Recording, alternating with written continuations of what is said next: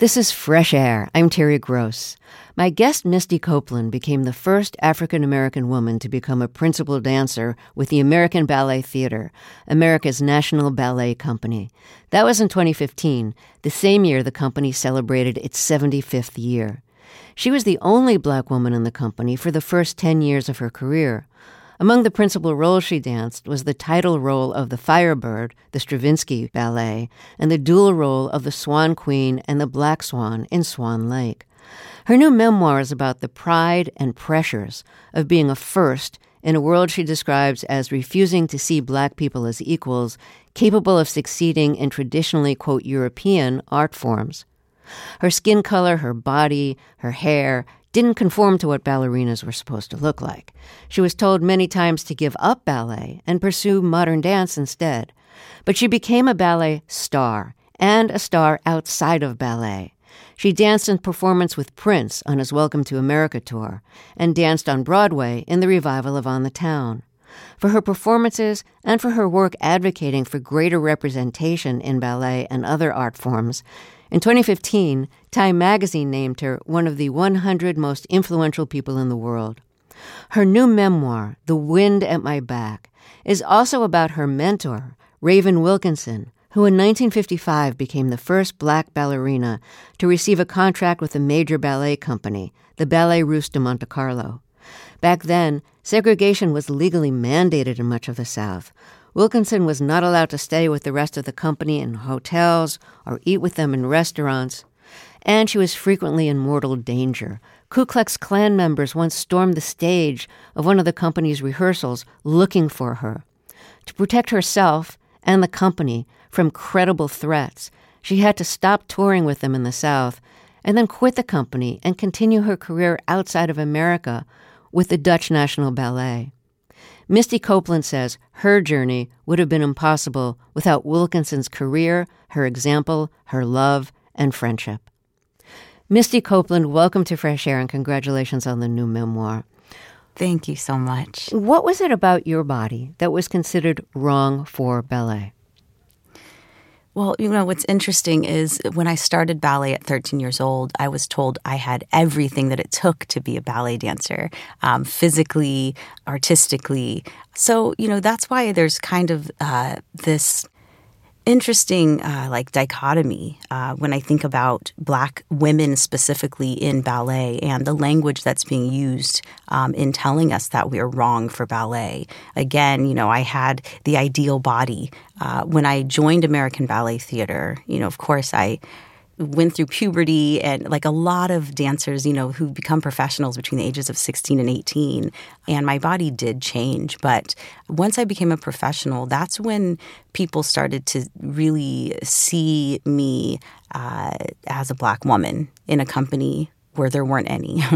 and that's when the language started to change around me, you know, fitting in. I was told I'm still to this day, I you know will will read things you know that I I, I don't belong because uh, my breasts are too large, my muscles are too big, um, I'm too short. Uh, but these are all excuses um, because there are so many dancers who are not of color uh, who have similar body types uh, to me that are shorter, that have larger breasts and bigger muscles. Um, so, you know, throughout the course of my professional career, it's really been about me understanding the language that's being used and, and having conversations about that because that's been what's turned so many black women away from ballet is because they're told those things.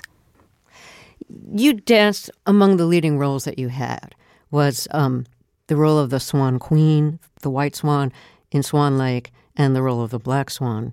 You danced a dual role. Um, is Swan Lake maybe like the whitest of all of all classical ballets? Because you know, like the swan, it, it, she's a white swan, right? yeah, um, I'd say it's up there. You know, there's a whole category of classical uh, works uh, called the ballets blancs.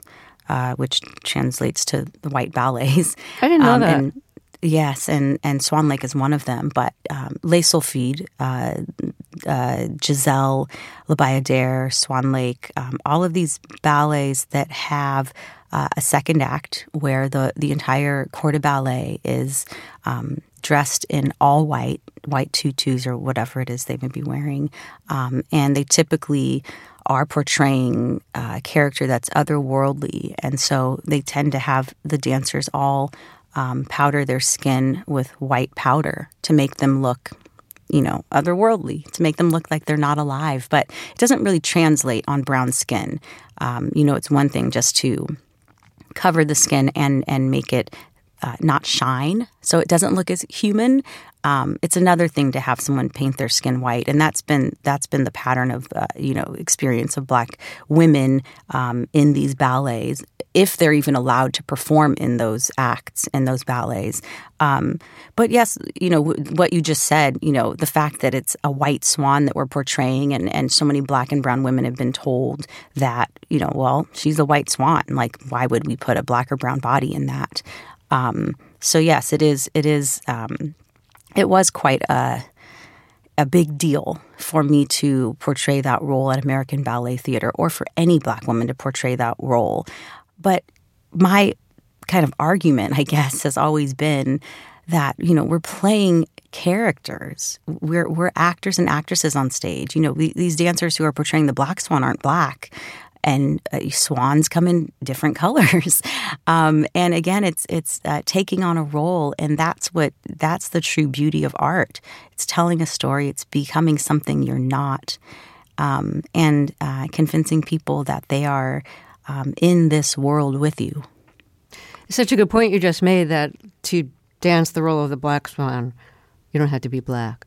Right. so, yeah, I think the first time you danced in the American Ballet Theater's Corps de Ballet was in Swan Lake, and you had to do what you just said. You not only had to use white powder, you had to use white foundation, yes. which is thicker than powder, right. more closely approximating a, a, kind of paint. Yeah. What was your reaction? Can you compare your reaction to having to do that then, very early in your career, mm-hmm. and how you think about that now? Yeah. Um, it's difficult for a young person who, you know, you think about the the history and the level of American Ballet Theater and what that company means for ballet. Um, and to be this young, you know, I think I was 19 at the time when I performed at the Met, the Metropolitan Opera House at Lincoln Center for the first time. Um, you know, a couple of years, maybe three, four years before that, I was living in a motel with my five siblings and my single mom.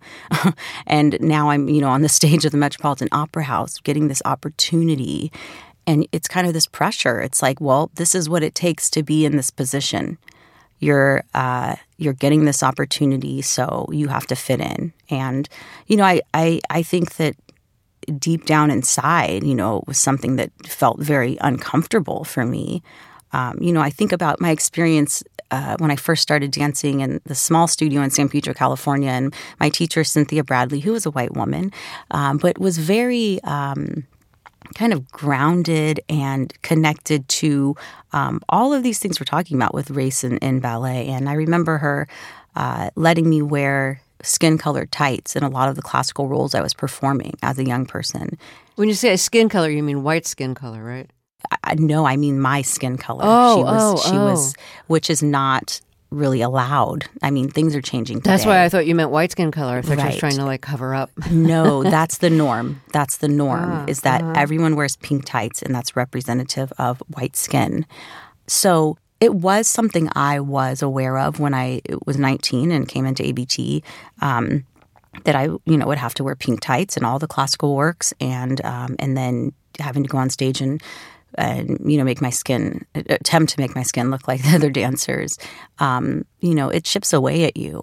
Um, as the years went on it just you know the, the the more that I'd look around you know and not see people who looked like me not see other women who looked like me and I'm painting my skin over and over um, it was something I started to uh, talk about you know, whether it was with my colleagues, eventually with the artistic staff and with my artistic director, Kevin McKenzie. Um, and eventually, uh, I don't know, maybe seven, eight years later, um, I would have that conversation with the wardrobe department, with hair and makeup, and and um, kind of debate, you know, w- what the sole purpose of this uh, tradition is. Um, and as I was saying earlier, you know, if it's if it's just to make us look otherworldly, then why can't I have um, brown powder to powder my skin to take that shine away? Why am I changing the color? Um, and I did it as a principal dancer when when approaching the last time I performed the role of Swan Lake. I did that, um, and in other roles where I was told to paint my skin white. Um, so I I did push back, um, but we have a long way to go still. Sure, sure. When you became the first black principal ballerina with the American Ballet Theater, what did it mean to you to be the first? Oh, you know, it had been such a long journey to getting to that point. So, my ideas of what I was striving for had evolved a lot, um, especially after meeting Raven and um, and our relationship developing into what it was. Um, she she changed like my outlook on on how I looked at my path and my purpose. Um, you know, when I first joined the company, it, and I think most dancers have this goal.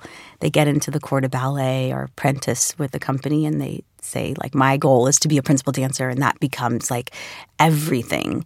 Um, that that becomes your your mission day in and day out. Um, but over time, I realized that it wasn't so much about that title for me.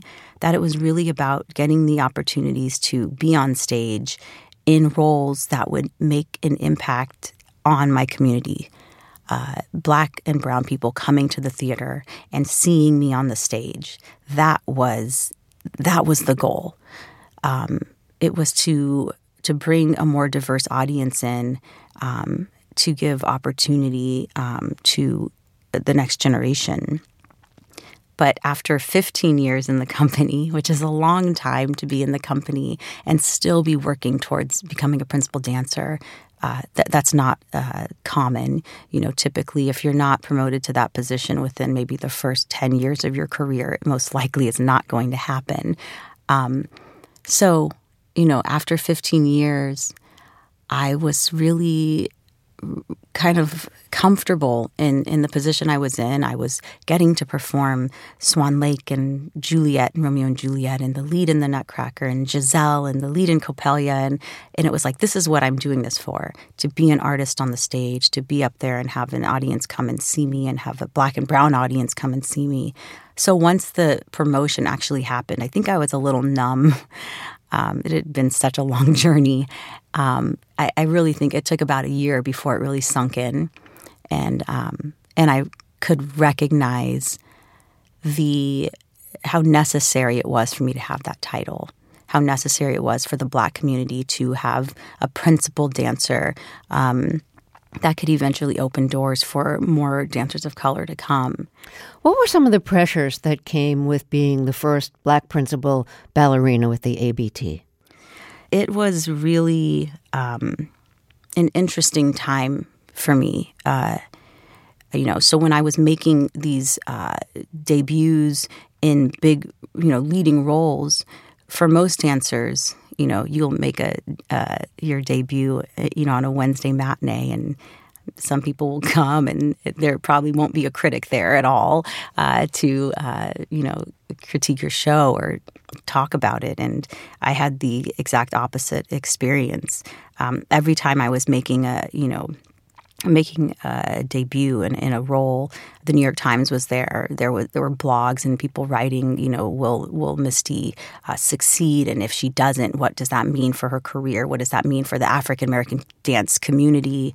Um, so there was a there was a lot of added pressure outside of just being an elite athlete at American Ballet Theater and all that it takes to perform these roles, which is extremely uh, pressure filled and difficult. Well, l- let me give an example of something that you faced when you were performing in Singapore in the role of, I think it was Swan Lake. And there's like 32 fouettes. Um, fouettes. Yes. Fouettes, thank you. Is, um, that you're supposed to do in that, and you you did fewer than that. Mm-hmm. You didn't do all 32. Right. Um, I should also say, I think by that time you had a lot of leg pain from an injury. Mm-hmm. Um, so somebody like filmed that part on their phone, put it on YouTube, and really tried to take you down as a result. Right. And you actually responded. So we before we get to your response and, and your reaction to all of this, explain to those of us who don't really follow ballet what a fouette is compared to say a pirouette. Mm, okay. Um, so the 32 fouettes has become uh, this technical feat that is expected in, in certain ballets. Um, Le Corsaire, La Bayadere, Don Quixote, Swan Lake, um, in some cases, depending on the choreographer, the Nutcracker. Um, so it's it is a pirouette um, where you are rotating on one leg, um, but in between the rotation, you have a whipping motion of the leg. So it's in passe, which we call it, where the toes are touching the supporting leg, uh, the standing leg that you're turning on. And your whipping motion allows you to continue rotating. So you're supposed to rotate 32 times consecutively, you know, without putting that leg down. So you're all you're consistently on one leg for 32 rotations. You're not expected to move from this I guess the size of a dime. You're literally spinning on a dime 32 times and this what makes it so difficult on, on your toes on your on your toe, wearing pointe shoes on your toe. Um, but what makes it even more difficult is that this comes typically, you know, it's it's in the coda we call it, um, which comes at the end of you know a three or four act ballet. So you've already been dancing for hours, and it's kind of the big finale. Um, but it's it's become uh, the norm to do the 32 fouettes, and um, performing them on that injured leg, you know, where I, I ended up having stress six stress fractures in that leg and a plate screwed into my tibia, it was even more difficult to do, um, and with, I was in a lot of pain. So all of that was happening when I was performing the the 32 fouettes. So when you didn't do all 32, mm-hmm. and someone put this up on YouTube and then condemned yeah. you for it and questioned, you know, your I think they said that the American Ballet Theater should be ashamed to have you. Um, and you decided to write a long response and post it. What were some of the things you wanted to say in response to the criticism? You know, I've I'm I don't know how savvy I am with social media, but I'm very honest. but I thought this was like a learning lesson. Number one, to share a little bit of history about the ballet and about that step in particular and about the evolution of it, um, about uh, you know the fact that we're human beings and uh, that we have feelings as well, and and um, and that it's not fair, you know, to to first of all to step into the sacred space, the theater, and and um, film someone where you're not supposed to be filming, um, and and you know, I just thought the whole thing was was done in, in poor taste. And so, you know, what I wanted to to say um, was that that's you know one person's um, feelings about my performance, and this is a subjective art form, and everyone's uh, you know entitled to their their opinions. Um, but that we have a responsibility when we go on stage, and um, and it's and it's a it takes a lot to have the the courage and um, the talent to get up there and and do what we do. Um, and that you know it's not always about these technical feats that you know we're not a sport. We're not you know performing or competing in the olympics. This is an art form and everyone has their own interpretations and um, and not everyone is expected to to be exactly the same. Um, and yeah you know i just i wanted it to be a, a a positive message that I do belong at American Ballet Theater and that not everyone has perfect performances and even professionals make mistakes and have injuries and and um, and I wanted to be transparent in that way. Well, let me reintroduce you here. If you're just joining us, my guest is Misty Copeland, and her new memoir is called The Wind at My Back. We'll be right back after a short break. I'm Terry Gross, and this is Fresh Air. Let's get back to my interview with Misty Copeland, who became the first African American woman to become a principal ballerina with the American Ballet Theater, America's national ballet company. That was in 2015, the same year the company celebrated its 75th year. Her new memoir is about the pride and pressures of being a first in a world she describes as refusing to see black people as equals, capable of succeeding in traditionally, quote, European art forms.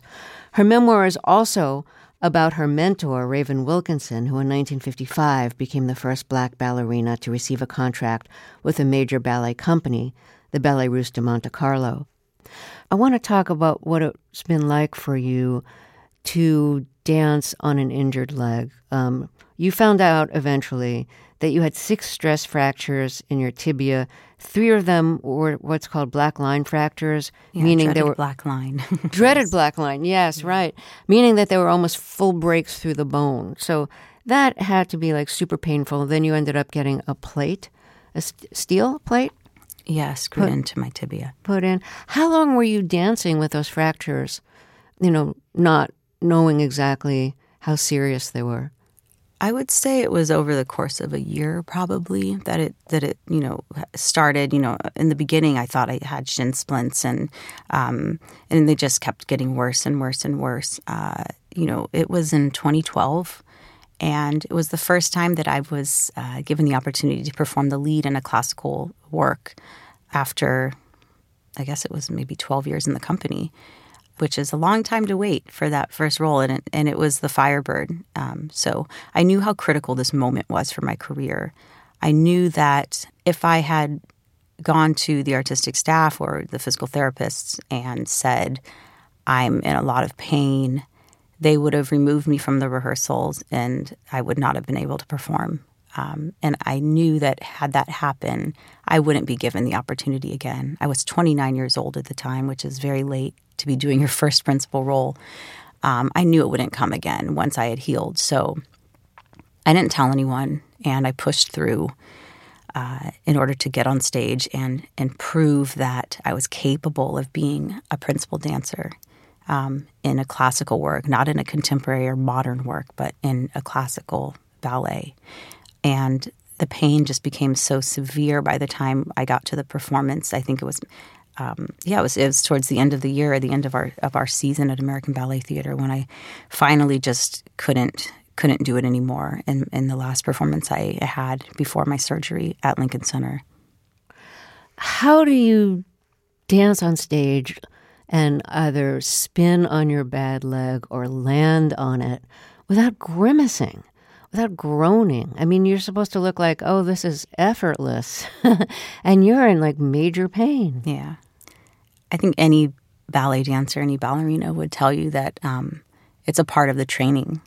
You know, we we are athletes, um, but we we are also performers and we're also artists. So uh, we're not just we're not just training in in you know in technique in the ballet technique, but our goal is is to tell a story to make it look effortless, never to show any weakness or pain. When we go on stage, it's like another, it's a switch that turns on where um, you almost don't even feel the pain.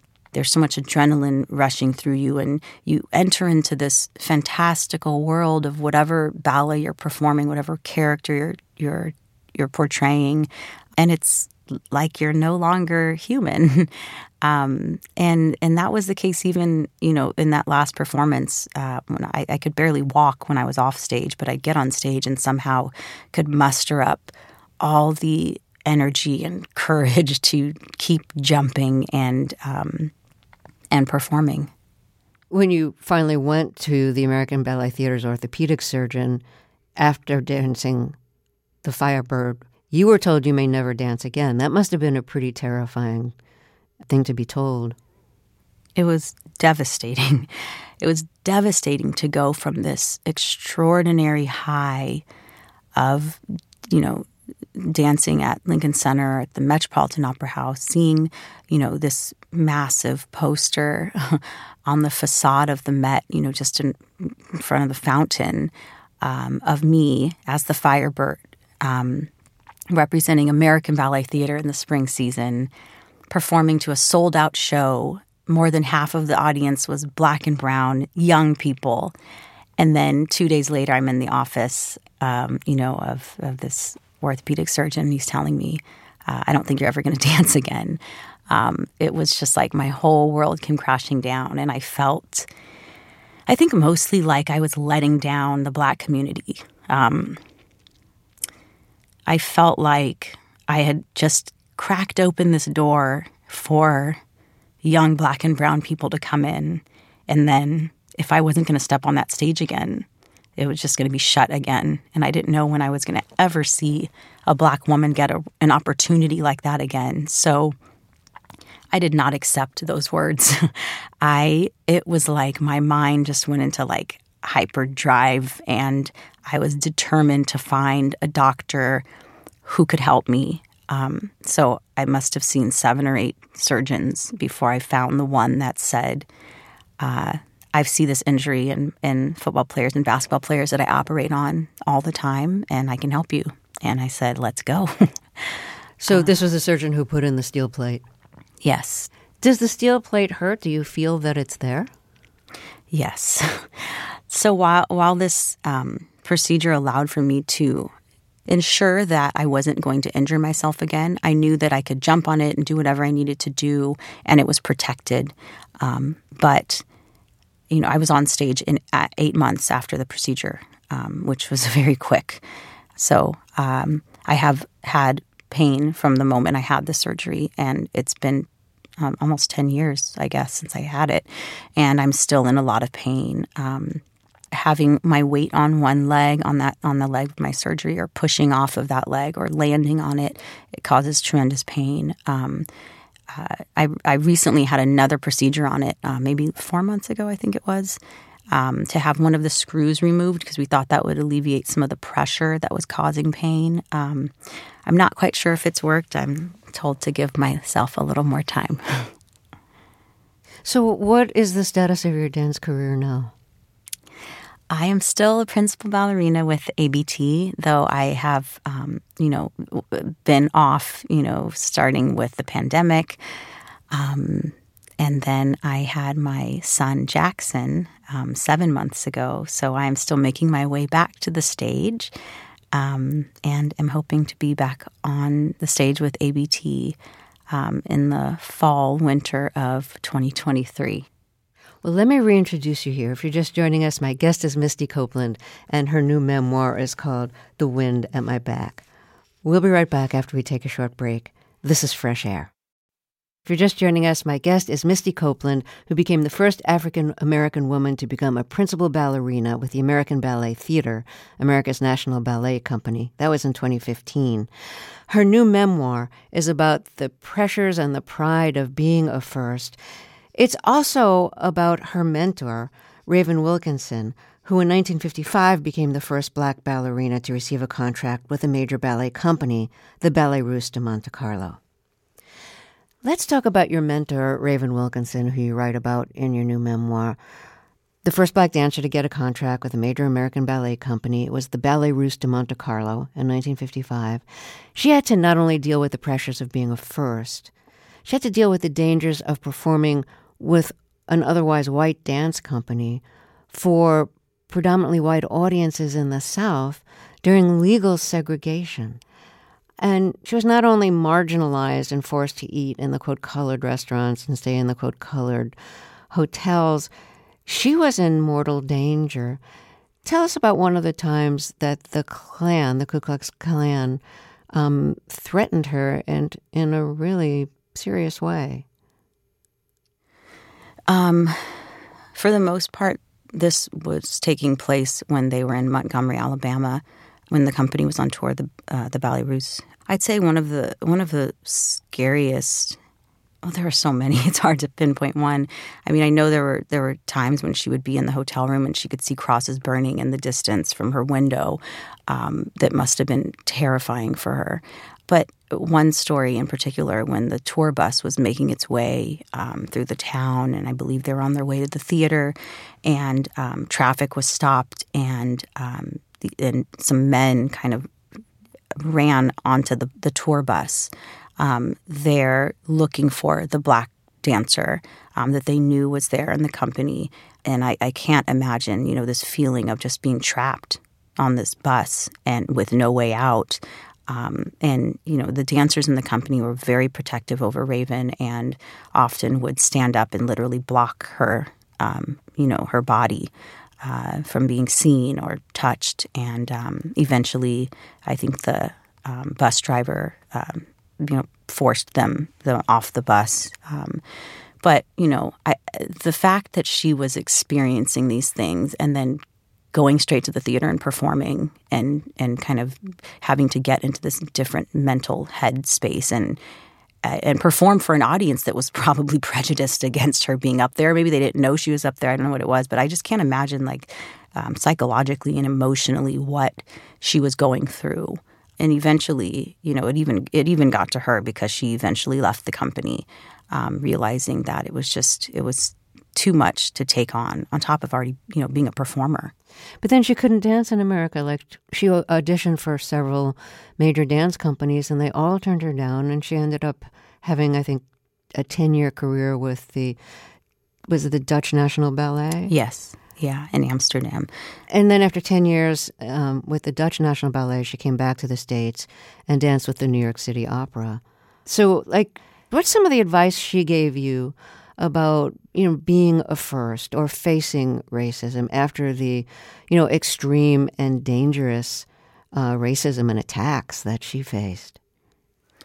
You know, her messaging to me or the the lessons I learned were never you know this kind of typical connection of you know i experienced racism and this is what i learned so this is what you should do you know raven would tell you know these stories and then kind of lead by example or her example was the ways that you know she explained how she responded to certain situations so she never it, it was it was never this kind of teacher student relationship though it was, it wasn't outwardly that way. You know, Raven was my friend and she was like an older sister and she would support me, but there were never like outward lessons that, you know, she was like wagging her finger at me and telling me I should do. You write that she helped you bridge the gap between Misty the person and Misty the ballerina. What was the gap that you were experiencing? She you know, allowed me to kind of tie my experiences together. All that she had experienced and gone through and learned throughout the course of her life, she channeled into her performances. They they made her a better person, and I think that was something that I hadn't quite done before I met her was connecting the person I was I was trying to become off stage to the person I was on stage, being comfortable in my skin and having a voice. I was always so comfortable with the voice that I had on stage. I was so shy and introverted in my everyday life, but when I would get on stage, I felt like I could be whoever I wanted to be. I could be so clear in what it was I wanted to say. I had confidence and grace but I was terrified to have all of those things, or maybe felt I didn't deserve to have all of those things in my everyday life. And she kind of showed me that I could be all of those things off stage as well. And um, what an example I would be if I was all of those things when I was off stage as well. Well, let me reintroduce you here. If you're just joining us, my guest is ballerina Misty Copeland. Her new memoir is called The Wind at My Back. We'll talk more after a short break. This is Fresh Air. The following message comes from NPR sponsor Saatva. Founder and CEO Ron Rudzin says that a critical part of the Saatva experience is having a mattress that's made to order. When you order a mattress from us, your mattress has a birth date after you order it. And people love that. Think about it Nothing sits in muggy warehouses. Nothing sits in muggy basements of stores. When you order it, you're getting your product made fresh for you, delivered to your room of choice. We take out all of your debris and take out your old mattress as well. We can bring in our mattress. We can bring in a foundation. We can. We also have adjustable bases. So we're the we're the folks that kind of sell mattresses like you see in stores, except we operate in an e-commerce modern way. To learn more, go to saatva.com slash NPR. As secure as you felt on stage, as at home as you felt on stage uh, as a ballerina, you grew up with a lot of insecurity, and um, sometimes without even a home. You describe your mother as having had a series of relationships with, you know, the wrong men. Um, there were times when you, you didn't really have a home when your mother would leave uh, a relationship and you'd end up living in a cheap motel with your six siblings and your mother sharing a room. Five siblings. Five siblings. That's right. It was six total. Thank you. Mm-hmm. Yeah. So from the time my family and I moved to Los Angeles, California from Kansas City, Missouri when I was two years old, for the most part, there wasn't a consistent place that we were staying in. I would say, except for the time that my mother married her fourth husband, uh, that we actually had a home that we were living in. That was like the most stable our, our home environment was. I was between, I think, seven and nine years old. But it was after that divorce, so I, I you know, nine, ten, something like that, that um, we were constantly moving from uh, people that I didn't know that were friends of my mom's. We were staying at, um, on their couches. It was literally from like week to week, month to month that we were were moving between people's homes or between motels, and so that was probably for like three years or something. It was really difficult to be in school, and I felt that I couldn't get close to anyone because I was so embarrassed about my home situation. Didn't want anyone to know what was going on, whether it was the relationships my mom was in, the abuse that was happening in the household. Um, I just kept everyone at a distance because I didn't want them to know. Um, and it was really stressful. it was really stressful to kind of keep up this facade um, of of happiness. Uh, and it wasn't until ballet came into my life that I started to feel that I could like be a person, a person in the world, like I could express myself. It was it was like I'd gone 13 years of my life without truly expressing what was inside of me or feeling comfortable in my skin. And um, it was ballet, and it was being in in the studio, in the ballet studio, which felt so sacred um, it felt so uh, protective, and, and, the same with the, the, stage. And I know it's like the opposite of what people would think um, of performing. You know, you're up there and you're so uh, exposed and um, naked. And I felt the opposite. I felt like I finally found um, this place of of comfort um, for the first time in my life. You started dancing ballet with the Boys and Girls Club of America. And your teacher there, Cindy Bradley, really believed in you and your ability to become like a great dancer. And because at the time you were living at a motel that was like 13 miles away from school and from the Girls and Boys Club of America, she decided that you should stay at her place with her husband and young son during weekdays so you could get to both school and to your ballet classes easily. Because your mother told you it's it's it's too much you're going to have to quit ballet which which you didn't want to do. How did that change your life to be able to stay at your dance teacher's home have her attention have her be really devoted to you as her student and also become like a surrogate parent? Um it was uh, so different from anything I'd ever experienced in my life you know, I, I was severely underdeveloped in every way physically, mentally, emotionally. Um, you know, I, I there were we had enough money to survive barely. you know, when I was living with my mother, and um, you know what we were eating was not priority. Uh, it was just you know what can we afford. Um, you know, something as basic as that. Um, when I lived at, at Cindy's house, um, I started to develop physically because I was getting nutritious food. Um, I was I was having conversations, you know, with with Cindy and with her husband, um, conversations that I'd never experienced my entire life. You know, being one of six children, there's it's hard for you know my mom who's working several jobs and just trying to survive, keep us off the street. You know, to have these intimate conversations with each one of us. I also just don't think it was really in her nature because of the way she was raised as well. You know, this lack of, of communication and I was forced to do that at Cindy's house. And I grew and developed immensely in the three years that I lived with them. Um, it also was the first time I was in like a stable environment that wasn't chaotic, you know, that, that I could like hear myself think.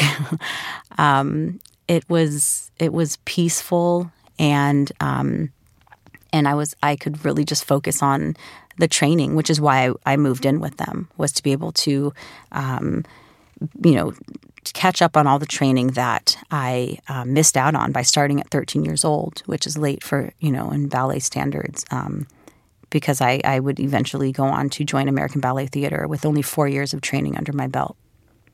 I can't let you go without asking you about dancing with Prince. um, you you danced with him in his Welcome to America tour, and when I say dance with him, I mean he was performing. You were dancing at the same time, kind of interpreting the music, and you danced on his piano. What did he tell you he wanted you to do and why he wanted you to do it when he first asked you to perform with him? He reached out to me. I must have been like maybe 26 um, years old, and he invited me to be in a music video of his. He just he said that when he, he he had remade the song Crimson and Clover, and he just could envision me dancing to it. Um, so that was the first thing that I did. I, I, he flew me out to LA, and I improvised on the set. I, he, I like went straight to the set and, and improvised this choreography that um, he you know he sat there watching and didn't really have much to say, um, but we developed a beautiful friendship over the years, and he um, you know eventually would invite me to tour with him, um, and then you know the ultimate experience though was was performing on his Welcome to America tour, and um, especially the performances at Madison Square Garden. Um, to see the way that he worked, um, his his devotion to his craft and his eye for uh, you know performance. And it was just an incredible experience. But beyond you know performing with him it was the conversations we had. We talked about raven a lot. Um, we you know talked about what it is to be the only. And you know he kind of changed my my mindset and way of thinking where you know it was always kind of I'm alone, I'm isolated, there's no one in this company who looks like me and and he would say, "Well, that's incredible. your your people are looking at you. You know how hard people have to work to be unique and different and stand out and and you know you have this power um, that a lot of people don't have and you know that you're surrounded by." Um, simply by the way you look or your body. And um, and I never thought of it in that way. And he just really changed the way that I looked at you know the power that I held, um, rather than seeing it as um, a negative thing by you know being black in this European white art form. Misty Copeland, it's just been a pleasure to talk with you. Thank you so much, and I wish you all good things when you return to the stage. Thank you so much for having me. Misty Copeland's new memoir is called The Wind at My Back. Tomorrow on Fresh Air, our guest will be Michael Imperioli. In the new season of The White Lotus, he plays a sex addicted Hollywood producer vacationing in Sicily with his father and son. Imperioli is best known for his role in The Sopranos as Christopher Moltisanti. He published a book last year that's an oral history of the show based on his podcast, Talking Sopranos. I hope you'll join us. Fresh Air's executive producer is Danny Miller. Our technical director and engineer is Audrey Bentham. Our interviews and reviews are produced and edited by Amy Salit, Phyllis Myers, Roberta Shorrock, Sam Brigger, Lauren Krenzel, Heidi Saman, Anne-Marie Baldonado, Thea Chaloner, Seth Kelly, and Susan Nyakundi. Our digital media producer is Molly Seavy-Nesper. Teresa Madden directed today's show. I'm Terry Gross.